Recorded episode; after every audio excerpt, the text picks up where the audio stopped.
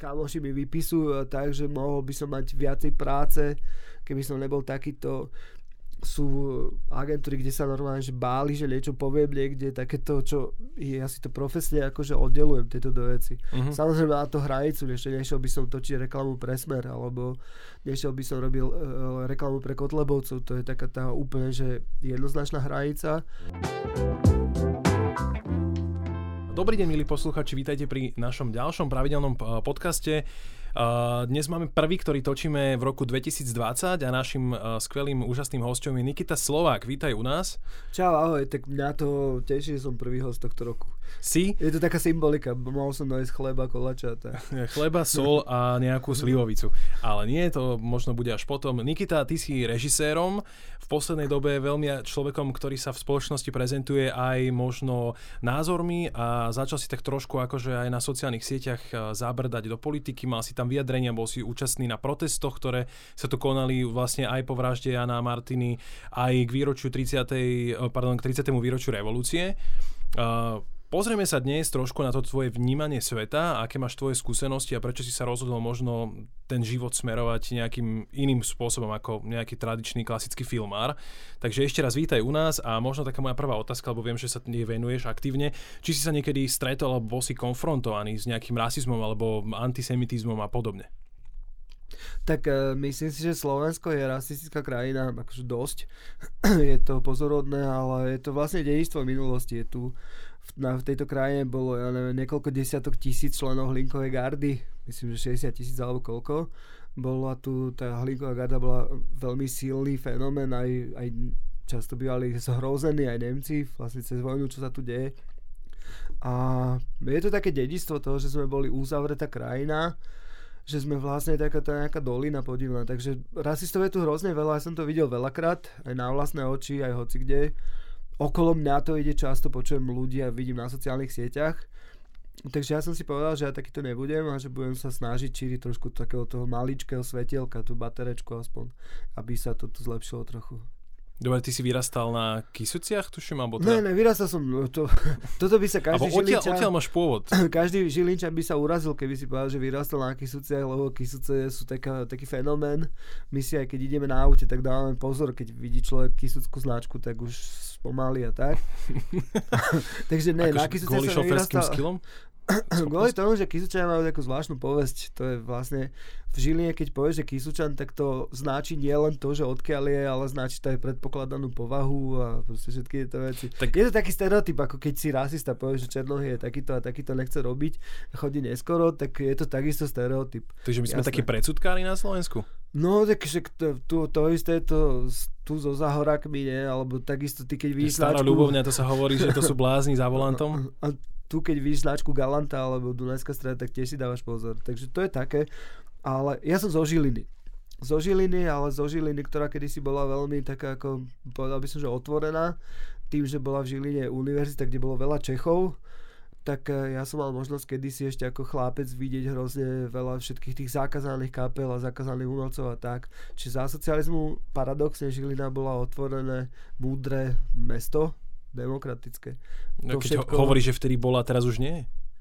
No myslím si, že nie, že tam je to... Tam takto každý vie, že ja nemám rád týchto Kotlebovcov. To je proste úplne jasné. A myslím si, že tie oblasti ako Žilina, Banská Bystrica, ja neviem, Brezno a neviem čo všetko, Martin, sú tým ako keby presiaknuté. To je, keď si otvoríš takú tú starú mapu vlastne z nejakých 39. alebo z ktorého roku, tak podľa toho, ako sa hlasovalo vtedy vo voľbách za tú Hlinkovú stranu, tak to ako keby pokračuje, že tí dedovia to odovzdali svojim vnúkom a stále to ide takto. Takže Žilina už nie je to otvorené mesto. Aj keď je tam silná protiváha, sú tam chalani moji kamaráti, ktorí urobili tú synagogu, ktorú krásne zrekonštruovali, ktorí dali dokopy staničku a všetky tieto veci, čiže oni sa snažia vyvetrať ten skazený vzduch a priniesť tam niečo iné. Takže je to také, že 50-50 asi. Ty si to možno trošku už načrtol, ale čomu pripisuješ to, že teda na Slovensku je tu možno aj tá protiimigračná politika alebo taký ten názor veľmi silný, ale aj kvôli tomu, že tí ľudia vlastne aj väčšinou tých imigrantov ani nevideli. Nevideli možno ani taký akože, ja neviem to tak povedať, že černocha alebo niečo, hej? Tak je to asi tým, že... Alebo nemajú s tým skúsenosť. V Žilie bola taká tá klasická moda, že nenávidieť Maďarov. Čo asi, tak v Žilie sú tak asi dvaja Maďari a každý má službu iný deň, aby sa rozdelili. Že aby tam je to také centrum Slovenskej národnej strany. No. A to znamená, že my sme tých Maďarov sa tak báli tak fantomovo, hej, ako keď máš fantomovú bolesť mozgu, keď si nejaký člen národnej strany, hej, že jednoducho my sme o nich nič nevedeli, tým pádom sme sa ich desili. A keď prídeš do nejakého Komárna a vidíš, ako oni tam proste klábosia tou hatmatilkou, že zmiešaná maďarsko-slovenská reč všetci dokopy, jak tí Maďari vedia piec meso a akí sú pohode a toto všetko, tak si povieš, že že sorry, tak asi som sa sekol. A toto je to, čo tu chýba vlastne, že ľudia vlastne nevedia, koho nenavidia. Oni sa veľmi ľahko dajú oklamať všetkými tými videami. To je hlavne taký ten zdroj toho, že máš nejaké fejkové video, jak v Nigerii sa pobili na štadióne, teraz zrazu nejaký šikovníček to chytí a dá tam titulok, že bitka v Paríži, imigranti a už to ide. A toto je proste, tak sú ľudia, ktorí sa živia tou nenávisťou a ktorí to proste tak cítia, ktorí tú nenávisť rozsievajú a sú ľudia, ktorí tú nenávisť nechajú vyrásť a ktorí sa na nej pasú. Ja som si pozeral tvoj Facebook, ty si vlastne na ňom taký aktívny, možno nie z toho režisérskeho filmového hľadiska, ale prezentuješ tam teda svoje názory aj ohľadom aj Kotlebovcov, aj politiky, smerovania a podobne. Tie tvoje popisy sú ináč celkom tak akože napísané, že tam cítiť nejakého umeleckého ducha. To len tak, že myslíš si, že sa týmto spôsobom nejakým akože obracia tá tvoja životná misia, alebo... To si dobre nazval. Ja som niekde čítal taký nejaký... Dávno, keď som čítal takú knihu, kde bolo napísané, že je povinnosťou nás mysliacich obraciať a zosvetľovať tú ťažkú matériu hlušiny, tie nemysliacej hmoty.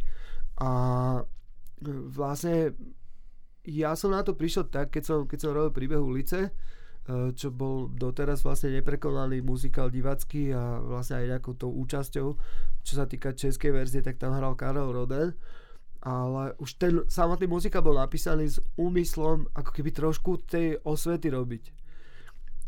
Ono to znie strašne hlúpo a strašne nepopulárne, ale myslím si, že človek, ktorý robí niečo pre mladých ľudí, by sa mal snažiť proste nejaké dobro tam vypichnúť a viesť nejakým spôsobom tých mladých bezbranných ľudí, ktorí nasakujú ako huby, ktorí sú ako SpongeBob, že naberú všetko do seba, čo ide okolo nich. A to je pekná popkultúrna referencia. SpongeBob je úžasný, lebo to vymyslel duševne chorý typek a doteraz ako z toho ide také nejaké dobro zvláštne. No a tak ja som si hovoril, že by bolo dobre týmto 10 000 ako keby divákov niečo aj dobre odozdať. Niečo aj poctivé. Okrem toho teda, že to bolo poctivé divadlo, že to ovplyvnilo životy tých ľudí, ktorí tam hráli a ktorí tam vystupovali, ale dať ešte niečo viac tým divákom. Dať im aj svoj názor. Čo tu hrozne chýba, tu sa hrozne boja umelci alebo známi ľudia ísť s kožou na trh, boja sa, že im odpadne nejaká časť divákov, ale... Je to asi zbytočné, lebo tí ľudia, proti ktorým to robia, tak asi by do divadla aj tak nešli, takže to je jedno. Je to možné, že tá cieľová skupina sa tam vôbec neprekrýva, ale paradoxne sú to väčšinou herci a ľudia z umeleckých smerov, hlavne tá VŠMU, ktorí sa pri takýchto možno nejakých protisystémových protestoch alebo niečom vždycky objavia, oni tam vlastne vystupujú, takže akože otázka je, že či sa teda fakt boja to... Alebo teda, no podľa toho, ako je to v tvojom okolí? Čo robíš, ako jednoducho, keď si, dajme tomu, že seriálový herec, tak si viac menej na tom závislí, hej, že, alebo si myslíš, že si závislí na tom. Jednak tie seriály u naše nie sú robené pre Harvard, pre absolventov Harvardu, skôr je to taká tá, akože povedzme si, že taká tá, takí tí ľudia, ktorí majú zapnutú telku cez deň. A tí seriáloví herci sa boja, že klesne nejaká ich obľuba a podobne, takže sa rádi objavujú pri nejakých neškodných zábavkách, hladkajú psov, neviem čo, chodia na turistiku, chodia na huby a tak, toto je akože všetko fajn, ale keď majú povedať svoj názor, tak jednoducho radšej sklápnú.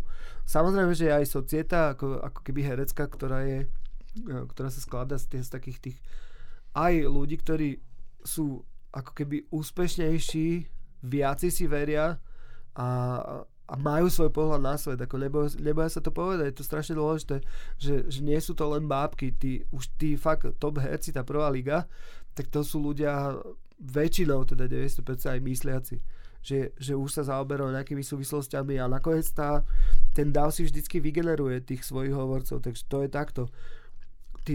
Nikto sa nepripravuje normálne na nejakú dráhu hovorcu ľudu, aj ja sa s tým stretávam denne, že mi nadávajú aj kamoši mi vypisujú, takže mohol by som mať viacej práce, keby som nebol takýto.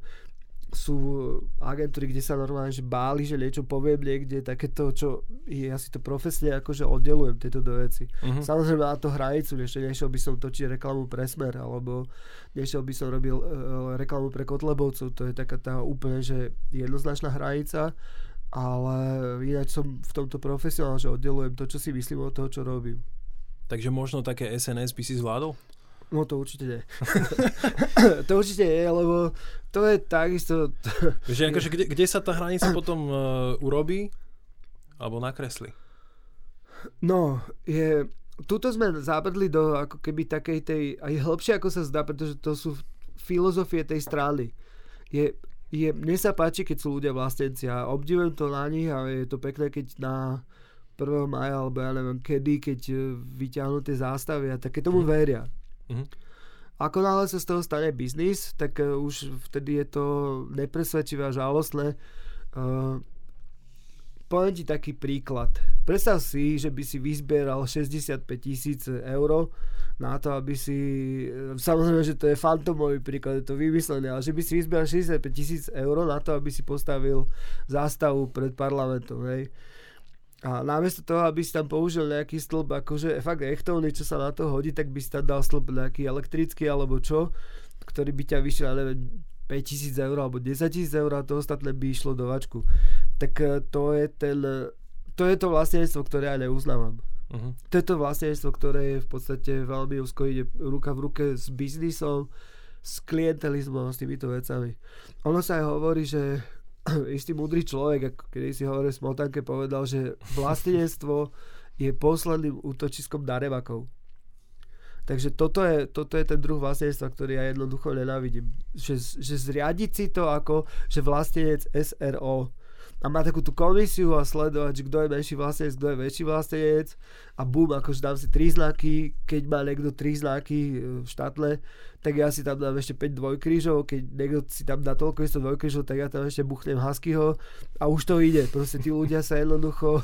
Keď tak aspoň tatranského ovčiaka. No, predbejú v tom, že kto je väčší takýto deklarovaný vlastníc. No a SNS je strana, ktorá tvrdia, že má ja neviem koľko, 100 rokov alebo koľko, ale je limitovaná podľa mňa takého, ako vidíš, kto tam sedí za tú SNS v parlamente, tak kam to môže dojsť. Tam Steve Hopkins tam nesedí ani niekto akože geniálny. Tak. Stal sa aj Andrej Danko vlastne nejakým terčom rôznych internetových posmeškov. My v dnešnej dobe vnímame, že ten internet je také ako taký hub, taký ten kotol, kde sa všetko toto zmiešava. A myslíš si, že stačí sa takto akože slovne, verbálne vyjadrovať a byť aktívny na tých sociálnych sieťach, alebo treba si povedať, že dosť a ísť to reálne robiť? Vieš, ono je to tak. Nejaký skutok. Že skutok. No, stalo sa niekedy... A ja som v tomto vždycky taký akože otvorený a nešetrím nikdy nikoho. Stalo sa, že išli Progresívne Slovensko, išli natierať nejaký plot niekde. Ja som videl video z toho odtiaľ, čo si myslím, že ďaleko lepšie dať to natierať za nejaké peniaze niekomu, kto to vie robiť a ten plot je potom dobre natretý či zabradlý. Ale ušetri si ako tú trápnosť, vieš. A teraz jednoducho zatiaľ sa to odohráva, ako keby to bojisko je vlastne internet, ktorý ovplyvňuje strašne veľa ľudí. Ja som tam, nejsom za to platený, čo je veľká pochybnosť, alebo vždycky veľká otázka všetkých tých, čo mi vypisujú, akože kto vás za toto platí a tak. Soroš ani nevie, že taký človek, jak ja, existuje, podľa mňa už aj zabudol na to, že existuje nejaké Slovensko, ale stále toto ako keby išlo, stále to popredí. A ja teraz, keď vidím tú kopu balastu a tej hlušiny, ako keď vidím tých mojich známych, ktorí preberajú bezmyšlienkovite tieto tucty, proste hluposti, tak mi to ako keby nedá. Aj keď je to častokrát na úkor aj môjho času a je to na úkor aj mojej práce, ale máš pravdu, ja v tom vidím akési poslanie, že robí to, pretože niekto to robiť musí. Tak my máme možno také neoficiálne, už možno oficiálne nejaké stanovisko alebo informácie, že ti bol ponúknutý vstup do politiky? Tak to hej, ale to niekoľkokrát. Ja som mal dokonca akože ponúknuté vysoké miesta. Vieš to teda akože potvrdiť, čo to bolo? Bolo to SAS, pretože ja som liberál a vždy som bol liberál a jednoducho to liberálne myslenie je bližšie. Aj keď opäť byť na Slovensku a mať liberálnu stranu je dosť ťažké, pretože tu už je niečo, čo inde si niekto ani nevšimne, tak tu už je to cez. Akože tu jednoducho musia tí liberáli brániť základné nejaké ľudské práva. A mal som to ponúknuté ústne odtiaľ z toho Progresívneho Slovenska a to je vlastne asi všetko. Iné už pre mňa neprichádza do úvahy, pretože... Aj si na niečo kývol, alebo rozmýšľaš? Nekývol som, ani som nerozmýšľal. Poviem ti pravdu, že bral som to ako česť, pretože ja zase niektorým pojmom by som chcel veriť. Chcel by som veriť, že ten parlament v zásade je nejaké spoločenstvo múdrych ľudí, ktorí vedú túto krajinu v tom zmysle, ako by to malo byť. Vieš? Výnimky potvrdzujú pravidlo, ktoré sú tam? Výnimky, tak je to, tí zástupcov parlamentní sú takí istí, ako sme my. Takisto sa hádajú, takisto sú hlúpi, takisto sú nevidia si ďalej od nosa, takisto sú ješitli a neviem čo všetko. Ako my, myslím si, že celý tento národ by mohol trošku popracovať, trošku viacej čítať a ja neviem čo všetko, aby trošku viac zdrojov ako keby používať. Ale na to som ja vlastne narážal, že teda jedna vec je prezentovať sa online a nejakým spôsobom akože bojovať v tejto takej večnej kruzáde, lebo to je akože asi nevyhrateľný boj sa tu vypisovať na Facebooku a niekde. A tá druhá otázka je, že čo by teba akože prinútil, alebo že kedy by si zvážil, že príjmeš tú ponuku alebo niečo? Akože treba ísť do tej politiky, nehovorím, že možno rovno do parlamentu. To je skôr o tom, že o nejakej hĺbke, alebo o tom, že keď človek prestane veriť svojmu talentu, ktorý má na to, čo robí, alebo jednoducho, keď si porovnáš tie dve veci. Politika, akože byť v politike, byť v parlamente je pomerne oproti človeku, ktorý zápasí v tých vlnách, v tej džungli, toho showbiznisu je ľahšie, určite finančne to je komfortnejšie, je to viacej v pohode, nemusíš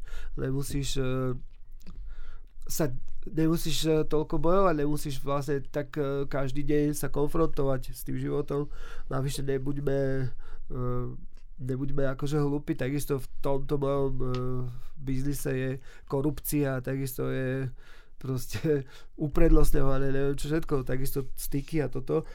Takže je to ťažký biznis, ale na druhej strane si myslím, že že som nie priamo člen strany, ani že sa nikdy nechystám byť, dáva tomu, čo hovorím, akúsi väčšiu dôveryhodnosť. Že jednoducho mi to dáva odstup, že sa nikomu nemusím zodpovedať, nie som viazaný žiadnymi stranickými nejakými reťazami a podobne. Ako vnímaš ten fakt, že na tom internete sa v dnešnej dobe štiepia fakty na totálne drobné, štiepi sa tam samotná pravda na nejaké čiastkové vyjadrenia, čiastkové veci a každý si tam potom v tom svojom chodničku vie nájsť to svoje. A každý teda tvrdí, že ja mám pravdu a ten druhý tvrdí, že ja mám pravdu a v podstate to je také, že a kto teraz má tú pravdu? Ono je to tak, existuje Gaussova krivka, ktorá vlastne hovorí o nejakom rozložení obyvateľstva, aj čo sa týka nejakej inteligencie a podobne týchto vecí. A tí ľudia, keby som to dal do jedného vreca, ako keby antivaxery, konšpirátori, potom nejakí fanúšikovia nedemokratických režimov a podobne, tak nazbierali by sme takisto okolo tých 40%, určite cez 40% aj tu na Slovensku a oproti ním stojí vlastne táto zásoba takej ako keby mlčiacej väčšiny, hej, ten obrovský zásobník, ktorý v jednej chvíli je schopný sa ukázať v tej síle. Videli sme to napríklad v prezidentských voľbách. To sú tí ľudia, ktorí sú ako keby, ktorí smerujú tú krajinu a a ktorých vidno, až keď je zle a tu je to takisto, je to také, tie síly sú približne vyrovnané, tu naozaj ide len o to, že kto reálne pôjde voliť a kto tú krajinu bude viesť. Pravda je, že krajinu nemôžu viesť stredoškolskí učitelia a ľudia, ktorí neovládajú makroekonomiku, ktorí jednoducho neovládajú geopolitiku a podobne. Nemôže sa zobrať akože dedinský údrak, a ktorý si robí niekde volebný program v krčme pri Brezne a nemôže sa ísť vládnuť v tejto krajine. To je nezmysel. A druhá vec je, že jednoducho nemôžeš zápasiť s tým, čo teda ja pokladám za najväčšiu zradu tých dejín, nemôže zápasiť s tým, že zrazu sa vynorí strana, ktoré programom je upierať práva menšinám. Že to vlastne, čo sme v nejakých, čo absolvovali naši dedovia zo samopalby v 40. rokoch, čo vlastne vydobili nám nejakú tú slobodu, tak nemôže sa to vrátiť naspäť. To je tá vec, ktorá mňa tu rozčuluje, pretože ja som žil do 20 rokov v socializme, ktorý ma demontoval a ktorý ma otrávil a ktorého tie vplyvy som sa dlho z toho liečil, pretože ja som slobodný človek a teraz by sa to malo vrátiť nejakým iným spôsobom.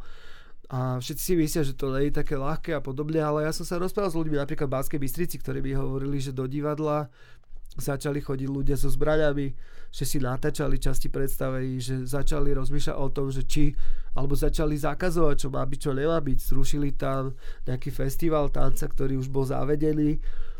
Namiesto tých festivalných predstavení začali šíriť fejkové video nejakého francúzského súboru a tvrdili, že toto vy tu chcete, takéto svinstva. Samozrejme, že moralisti boli zhrození z toho a išlo to. Takže ono to nie je tak ďaleko, keď to išlo v jednej, ako keby guberlí u nás, v jednom kraji, v jednej župe, tak by to v podstate išlo všade. Sú ľudia, ktorí sú aj inteligentní, ale dajme tomu, že sú bez morálky a sú to bezbrej pragmatici, ktorí by sa spojili kľudne s tými nacistami. Úplne v pohode. Takže ja sa toho bojím. Ono sa akože ukázalo, že kopec tých videí, ktoré sú prezentované, samozrejme sa ich snažia odhaliť, že kde sú chybne. Častokrát sú zmanipulované tie zábery, sú inak označené, sú tam iné popisy, takže ten človek, ktorý to možno pozerá, nemá práve nejaké to zázemie. Kľudne to môžem byť aj ja, lebo častokrát si nie všetci si dohľadávajú všetko a nie všetci všetko vedia. Takže môže sa stať, že ich to trošku akože chytí a podobne. Moja otázka ale spočíva v tom, že ako ty vlastne dnes vnímaš tých voličov, tých, dajme tomu teda Kotlebovcov, lebo my ich možno, alebo nejakých jednotlivcov vieme celkom jasne označiť, že vy máte dočinenia s rasizmom, s antisemitizmom a podobne, ale častokrát ten bežný volič to ani nie je. Hej?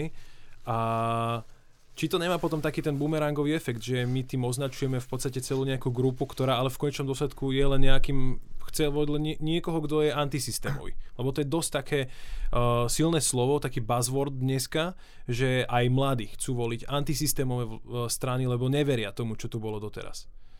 No tak to už je otázka pre ich rodičov a pre ich učiteľov, že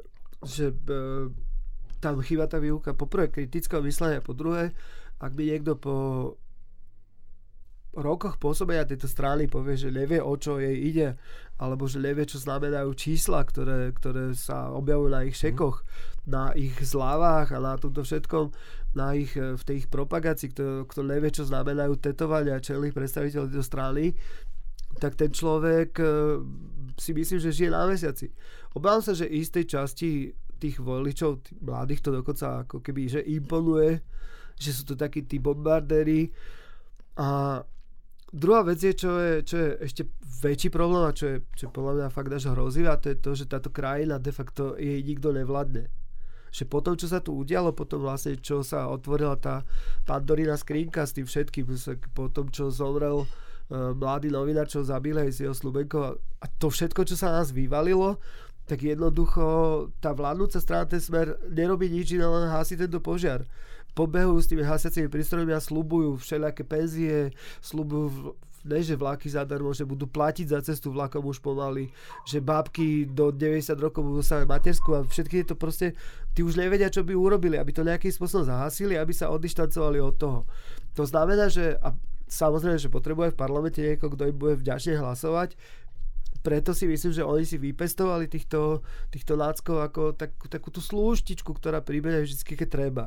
Akurát, že jednoducho ten sluha je príliš mocný na to, aby len slúžil.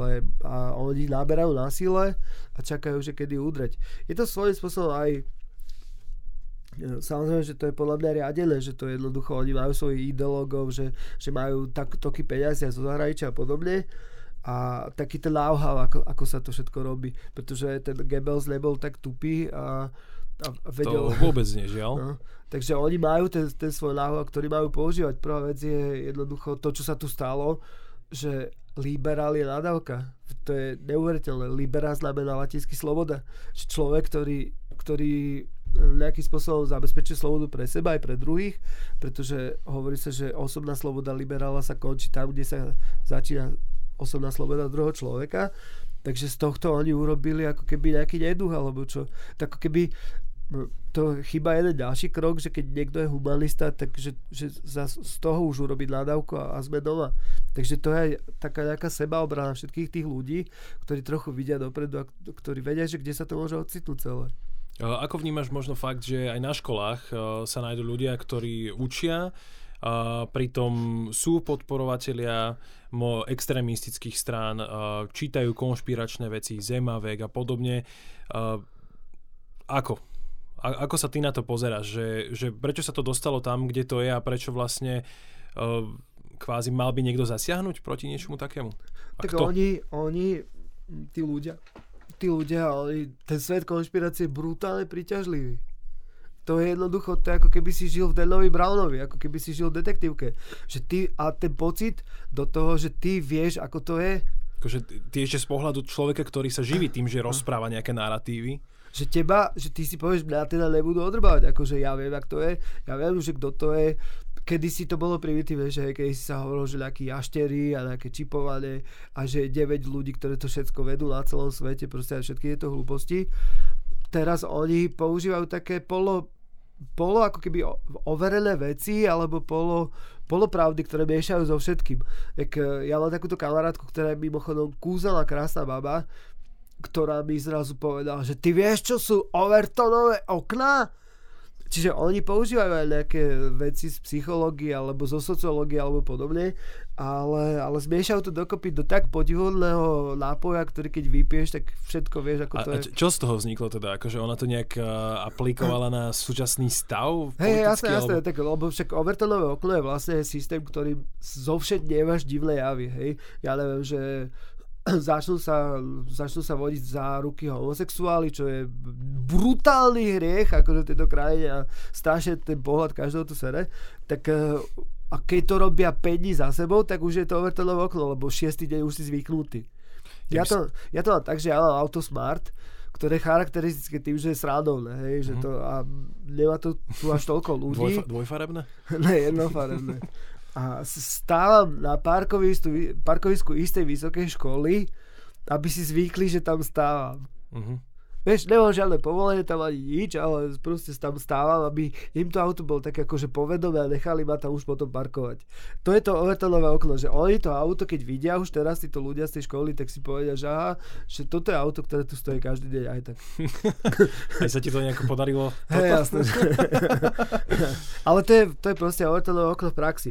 Ale druhá vec je taká, že ja mám strašne veľa známy a strašne veľa kamarátov, lebo som ten typ, ktorý je akože bezprostredný a vlastne vždycky som bol akože pomerne družný človek, ale poznám hrozne veľa týchto ľudí, ktorí upadli alebo prepadli tejto konšpirácii, tomuto konšpirátorstvu. Poznám troch iba, čo sa z toho vyliečili. To je strašne ťažké. Strašne ťažké, pretože sa z toho jednoducho poprvé nevieš, že si chorý, po druhé nevieš, odkiaľ stále ten bacil dostávaš, pretože to je ako keby sme boli 5 tuberáci spolu a vždycky niekto by ten bacil zase akože oživil a zase by to dostali. Čiže to treba aj sa začať stretávať s inými ľuďmi alebo komunikovať a podobne.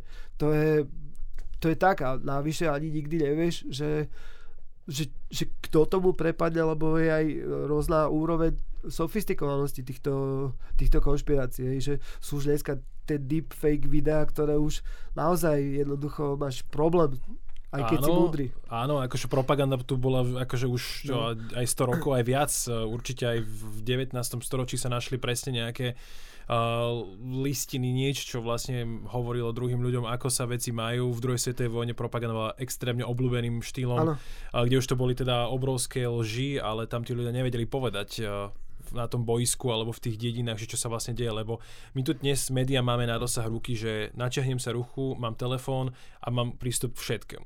Máme tu slobodu slova, takže každý si môže povedať, čo chce, a teraz je otázka, že ako sa k tomu tí ľudia postavia. Hej? Moja možná otázka je, že ako ty vnímaš diskusie pod článkami.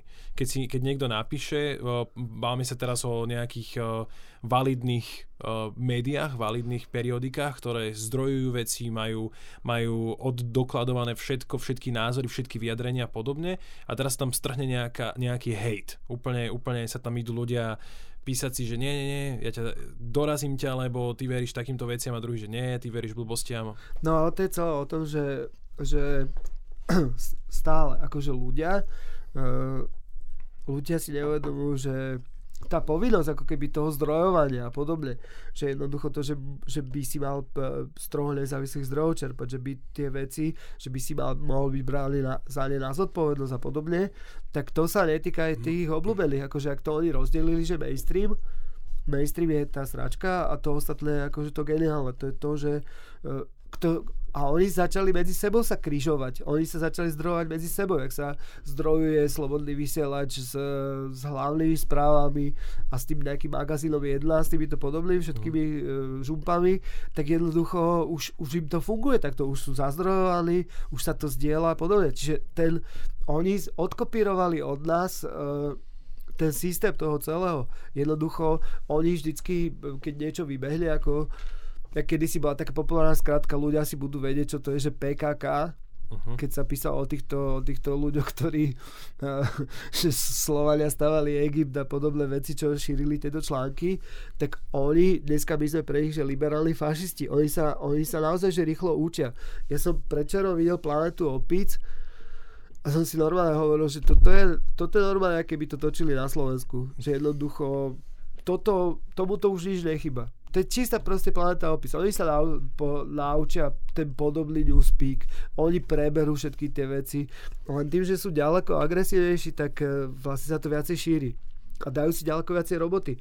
Ja si pamätám, keď som nemal takéto skúsenosti s tým, a z istého veľmi známeho webu so mnou robili rozhovor. A teraz ja som si hovoril som tomu novinárovi, že koľko toto bude čítať ľudí, akože tvoja rodina, alebo že kto.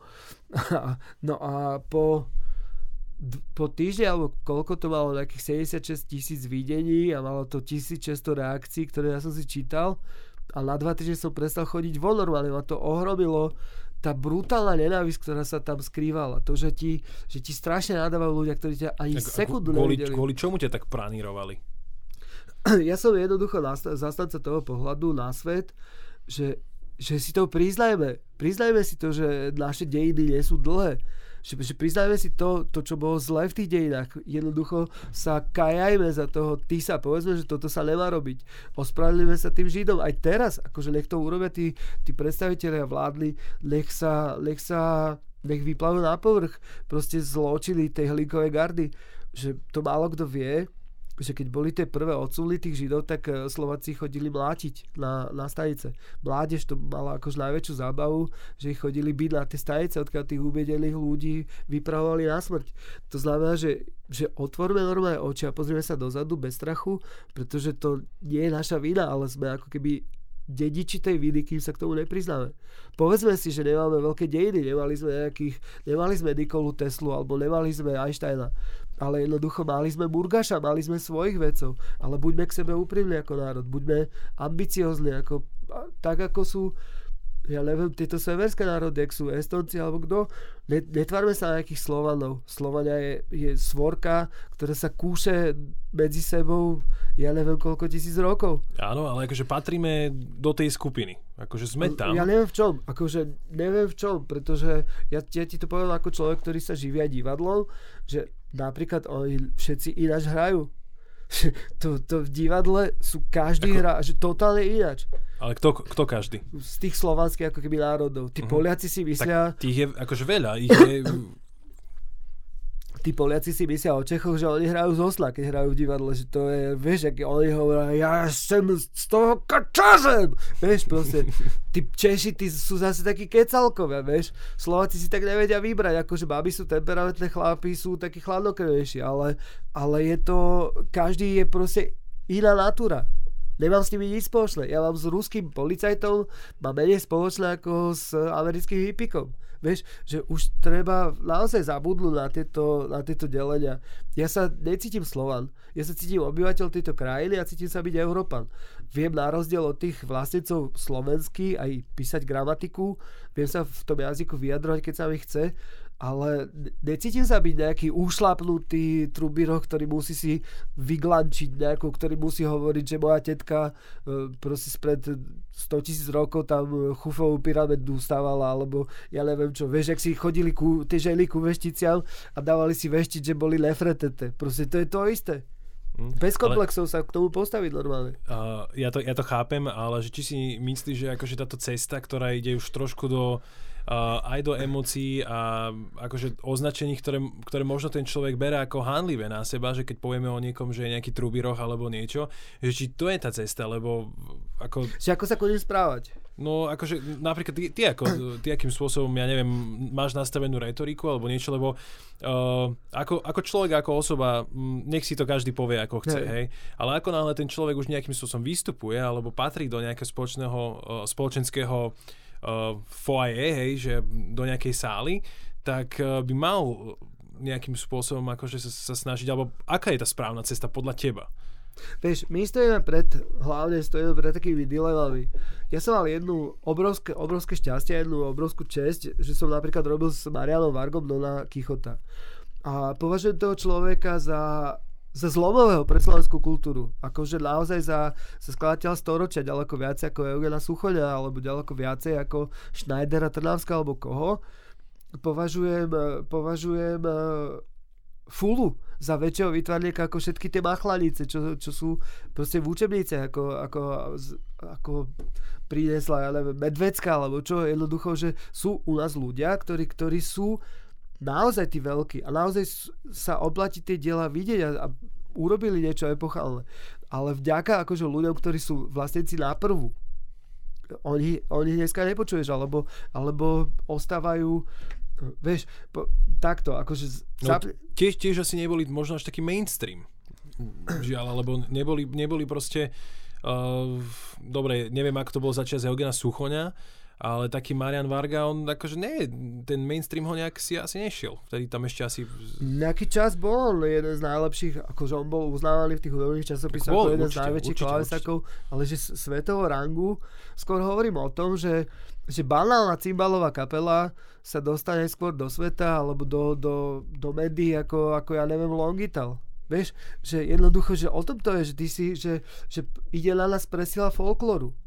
Že jednoducho, kde máš napríklad klipy slovenských kapel v slovenskej televízii? Furt akože hustia folklor, čo je, a keby ten folklor bol stále dobrý, ale tých kapel máš všelijaké gymniky a neviem čo, to je príklad, akože vieš, tie súbory, ale hociaký dejinský súbor pri nejakej továrni alebo čo, zbrázdi celý svet a pritom ten folklor je naozaj akože podobný, Bielorusi majú podobné akože pesničky a toto všetko.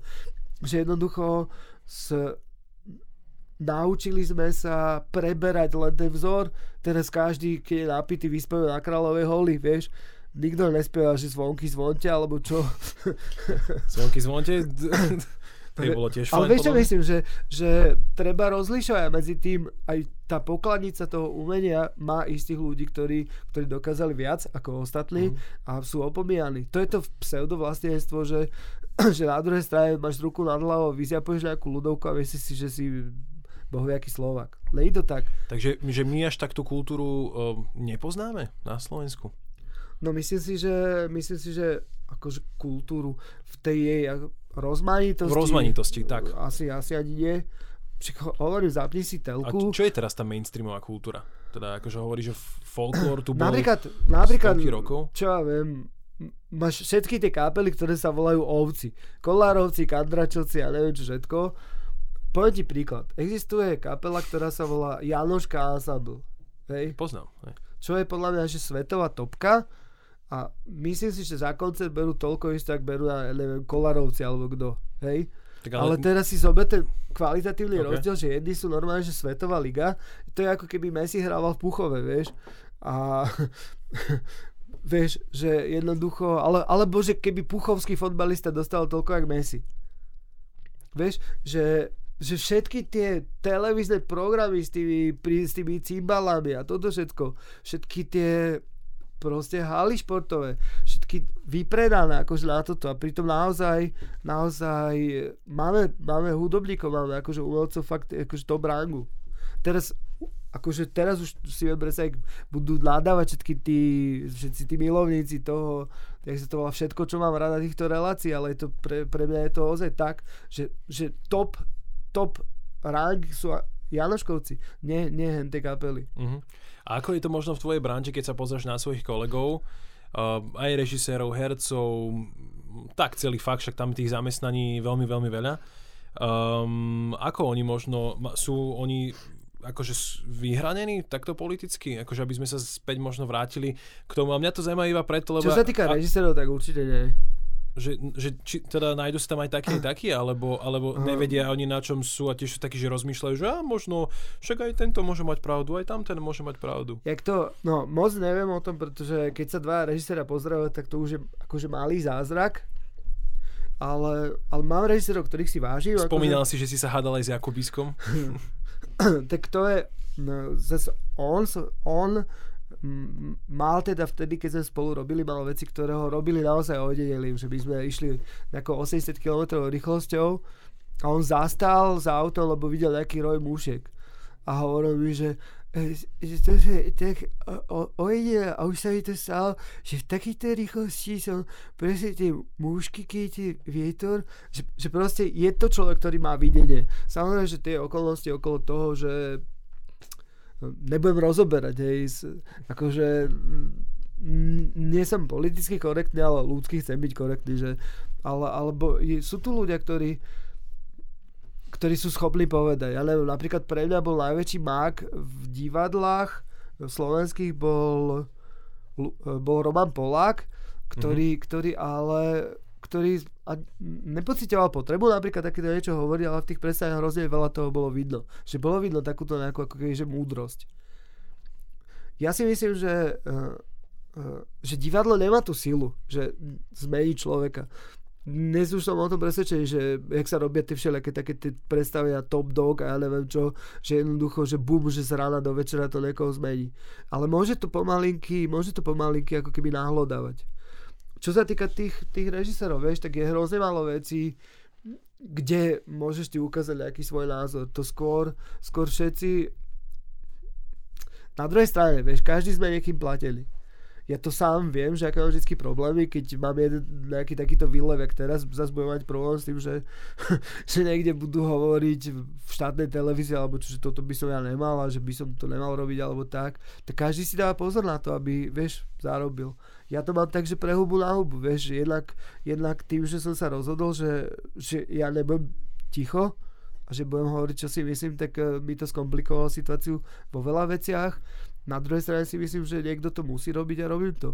Čo sa týka ostatných režisérov, režiséri asi nie, ale... Takí herci možno. Všetci sú tak jasne zasadení, lebo aj to je to, na čo sú. Sú herci akože Juro Kemka, neviem, Táňa Pavofová, Ríšo Stanke. Keď žil, tak vlastne aj Mároško Gajšber bol taký, že Mároš Kramar je taký, že v podstate hovorí, čo si myslí, ale to sú všetko ľudia, ktorí cez niečo prešli, ktorí dosiahli nejakú... Táňa bola v 20 rokoch, bola taká... Oni ich mali ako Future Stars na nejaký festival a tak.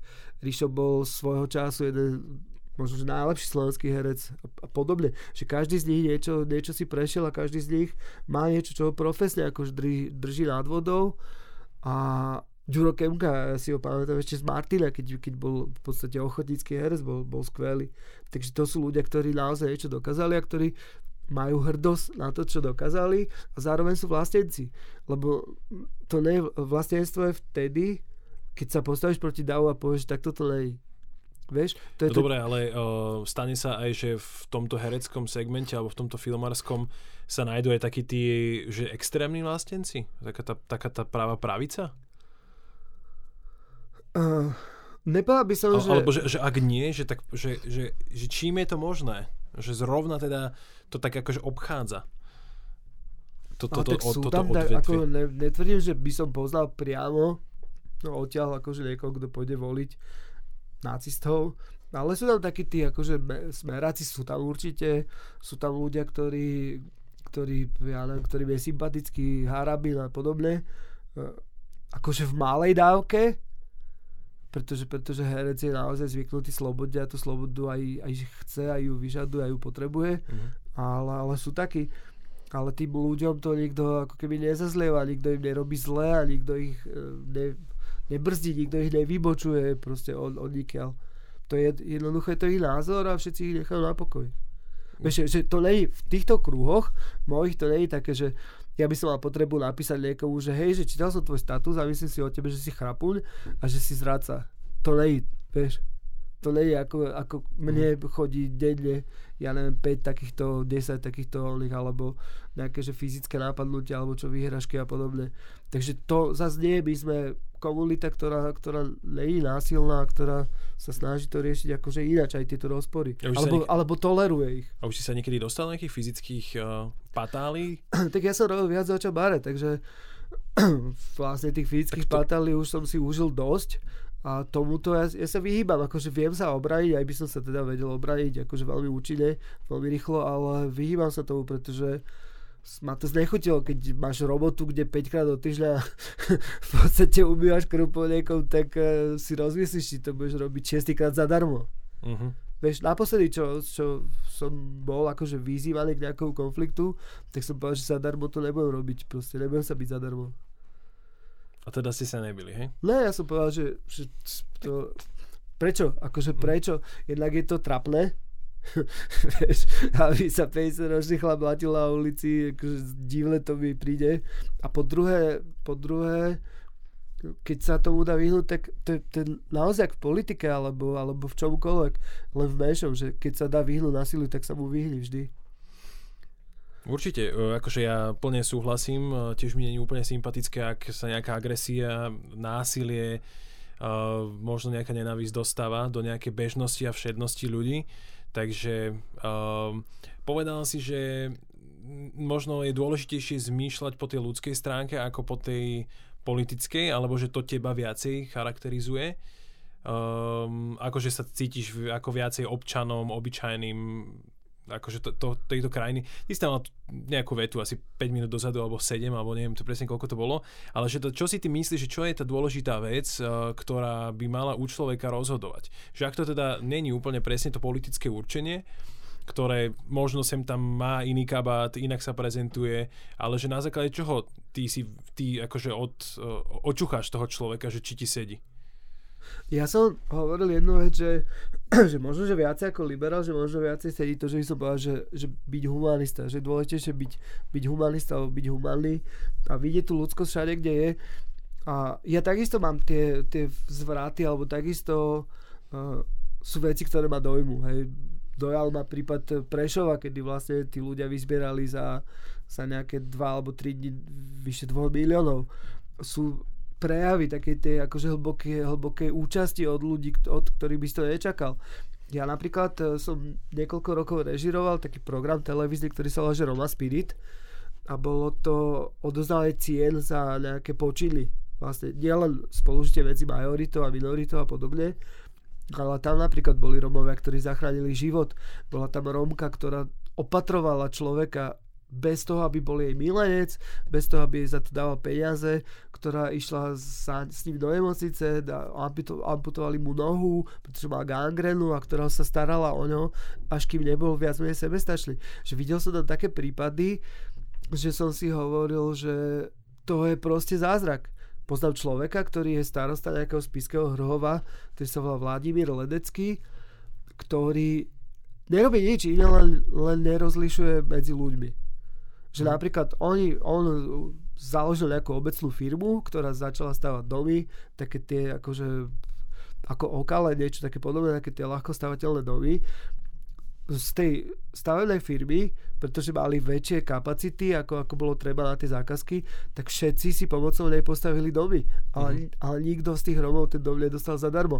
Každý to, že si ho postavil s tými ostatnými, tak za ďalší týždeň museli on stávať dom tým druhým ľuďom. A on mi hovoril, tento človek, ktorý povedal, že pre nich je najväčší problém, aby si ich nevyčlenil z toho. Že oni sa boja, že ich výrazí z toho podniku a basta tým pádom v tej dedine, ako keby bolo po nich. A teraz on hovoril, že on napríklad je dosť veľký tvrďaz, ale plakal, keď im začala tiesnevla voda. Povedal, že sa rozreval, že to jednoducho proste tak bolo. Druhá vec bola, že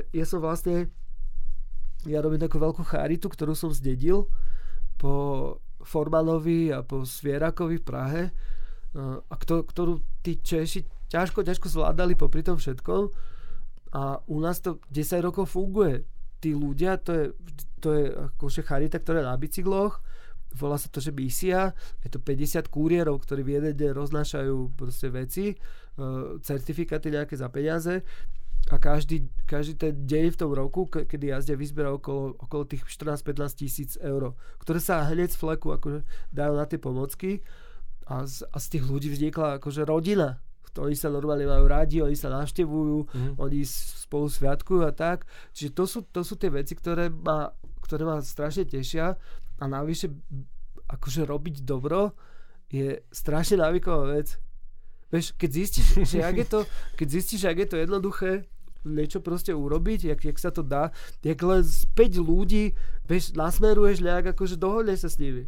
Akorát som rozmýšľal nad tým, že už sa nám kráti čas, už sme ho možno asi aj trošku prešvihli, ale že... To sa ospravedlňujem. Nič, to je úplne v poriadku, len som rozmýšľal nad tým, že čo by si teda vybral ako také posolstvo tvojho... No, akože tohto nášho rozhovoru, a zrovna vtedy, ako som nad tým premýšľal popri tom, ako som ťa počúval, ja si povedal, že robme dobre, že robiť dobro je veľmi návykové a to im možno bolo celkom fajn. A ešte sa mi veľmi páčila jedna veta, ktorú si povedal, a to, že by sme nemali riešiť rómskú otázku, ale skôr akože riešiť to formou rómskej odpovede. Myslím, že si mal nejaké takéto vyjadrenie, ak som to dobre niekde zachytil. Vieš, ty sa vždycky tváriš tak, že... ako vieš, to je, jak na mňa vždycky nadávajú tí strihači v tých telkách, tých štúdiách, že ja som nestrihateľ, lebo nadvesujem tie vety bez hlavu na seba, jak kedysi večer proste, že tam nevieš, kedy začiatok a kedy je koniec. Ale hovorím len o tom, že je to strašne jednoduché, že ako keby si mal, že mini drona. Ak sa niečo deje, nejaká situácia, skúsa o 3 metra na to dostať s tým dronom a pozrieť sa na tú situáciu ako keby z hora, že čo sa to vlastne deje. Že my sa tu strašne teraz, jak baktérie. Že keď sa pozrieš s mikrofónom na tie baktérie, tak máš pocit, že vidíš najväčšiu vojnu sveta. Teraz zrazu zdvihneš hlavu a je kľud, je január, nikto sa tu ešte nezabíja na ulici a podobne. Takže treba naozaj len veriť tomu, že to má nejaký zmysel. Toho 29. premosť tú vlastnú nepohodu a to nepohodlie ísť voliť, to je celé. A voliť niekomu, kto má väčší program ako niekoho len zbiť. To je fakt to najmenej. Vieš, poslednú vec, čo chcem povedať, že vždycky som sa vyhýbal takým veciam a nikdy hrával som za tie mančafty fotbalové, že čo tam boli, že známi ľudia a podobne, ale mne sa to nikdy som to, tú slávu našťastie nezažil, ani som to na tom nešlapal. Tým, že som režisér, vieš, tak ja keď boli nejaké autogramiády, tak ja som sa podpísal, alebo za mnou prišli decka, ktoré takisto nevedeli, že kto som ja, vieš. Ja som... tým, že sa tak často zase stretávame my režiséri s oslávenými ľuďmi, tak takisto som nechápal, že ten fenomén, vieš, že u nich. Ja neviem, my sme išli s Kramárom po Nitre a strašne sa na nás pozerali ľudia. Ja som si hovoril, že čo mám zase rozopnutý rozporok, alebo čo, hovorím tomu Kramárovi, že čo tak po mne čumia. A on mi hovorí, že to nečumia po tebe. A on, že to sa pozerajú na mňa a hovorí, že prečo na teba, čo už ty si. Vieš, že jednoducho tam akože netreba fíčať na nejakej sláve alebo na nejakej známosti. Treba to použiť len na to, aby si naozaj mohol trošku pomôcť, trošku potlačiť tie kolesa dejín. To je všetko. Tak dúfam, že toto sa aj odohrá. To môžeš využiť aj na to, aby si skončil tento rozhovor, som ti nahodil. Áno, ešte trošku určite, ja som aj chcel, aby to vždycky nejako vypointovalo, toto je fajn a možno ešte na záver sa ťa opýtam, ty si povedal, že Planéta opíc je teda možno nejaký film síce dystopického charakteru, ku ktorému by si prirovnal Slovensko. Je ešte nejaký, možno, nechcem ti teraz povedať, že pozitívny? Vieš čo, je to tak, že vždy, keď sa aj v tých filmoch, ktoré sú všelaké tie katastrofická. Áno, že kríza, katastrofa a potom príde tá peripetia. No, to je... Tá katarzia. Ale expozícia. Je to o tom, že vždycky, keď zloduch vymyslí nejakú desivú zbraň, tak príde niekto dobrý, ktorý tu a tá zbraň je nepremožiteľná, ale niečo premožu. Takže vždycky sa nájde niečo v dejinách a v histórii vôbec celkovo, čo to posúje na tú správnu cestu. A my sme naozaj jedno veľké spoločenstvo ľudí, ako len tým, že máme fantáziu a máme slobodu a máme slobodnú volu, tak nie sme ako mravce. My umelci sme asi mravce, ktoré nechcú nosiť tie malé kamenky alebo čo, ale sme spolu, sme jedna krv, jedna kosť, jedna koža, to znamená, že tento život by sme mali prežiť čo najpríjemnejšie a okrem sú hádky, do ktorých ja sa budem zapájať a vždycky to budem robiť. A vždycky, aj keby vládlo SAS alebo Progresívne Slovensko alebo čo má na srdci, tak do toho pôjdem. To je proste tak, ale budem strašne šťastný, keď si budem môcť písať hry divadel, keď budem môcť točiť a keď budem môcť proste robiť spoty a klipy a hovoriť si, však je to pekné vonku a byť a pozerať sa na prírodu a byť spokojný. A tešiť sa, že moja dcera vyrastá v slobodnej krajine. To je jediné, čo chcem. Tak pevne verím, že to tak bude a že sa v podstate nebudú musieť ľudia, ktorí sa musia zapájať do politiky kvôli tomu, aby možno pôsobili ako nejaký hlas a ako možno nejaký najprv mali, potom možno väčší pilier celého tohto. Hovorím aj o všetkých tých hercoch a ľuďoch, ktorých sa zapájajú na tých verejných demonštráciách aj proti vládnym štruktúram. Takže pevne verím, že budú môcť zostať doma. Asi to bude asi najlepšie. Nikita, ďakujem ti veľmi pekne, že si prišiel. Toto bol teda Nikita Slovák, ktorý je slovenským režisérom, scenáristom, prešiel si kopec zamestnaniami, bol aj SBS-kár. Textárom. Aj textárom. Už ti chýba iba gitara. Nemôžeš volať vyhadzovača SBS-kára. Jasné, ty si ten Čaba, ne? Čaba, no jasné. Ďakujem ti ešte raz za rozhovor, práve veľa úspechov a teda jasné, 29. poďme všetci voliť. No. Majte sa pekne, čaute. Držme si palce. Vidíme sa na budúce.